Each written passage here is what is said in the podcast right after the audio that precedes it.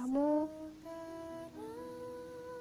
pernah gak sih ngalamin yang namanya cinta SMA?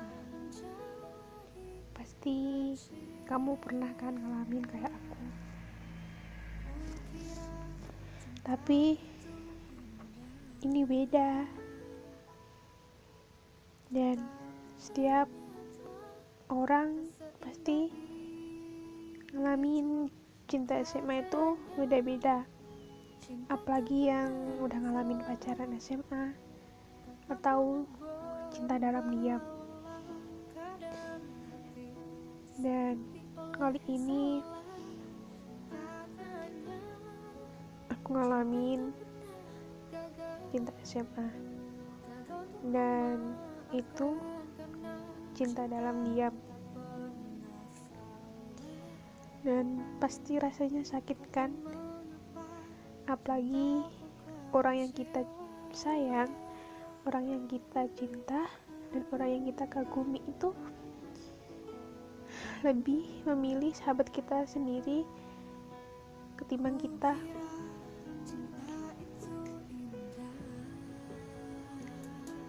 Dia berpaling. Dia tak melihat kita sendiri.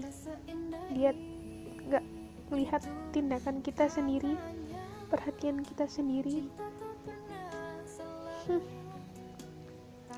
sakit sedih rih itu pasti. Tapi apa boleh buat? Kita hanya diam tanpa mengungkapkan dan tanpa tindakan yang kelihatan diam-diam hanya memperhatikan. Diam-diam perhatian. Hanya tindakan kecil tanpa orang itu tahu tanpa orang yang kita sayang tahu. Dan akhirnya apa? Perjuangan kita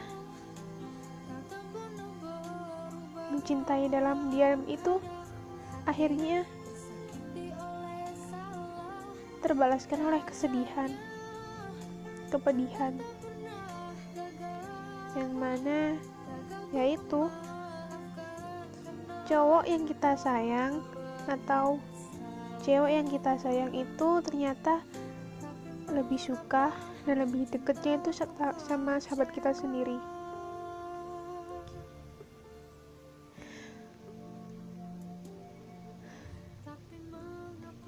Bisa dipungkiri. Itu kenyataan. Dan tak bisa terhindar. Memilih untuk diam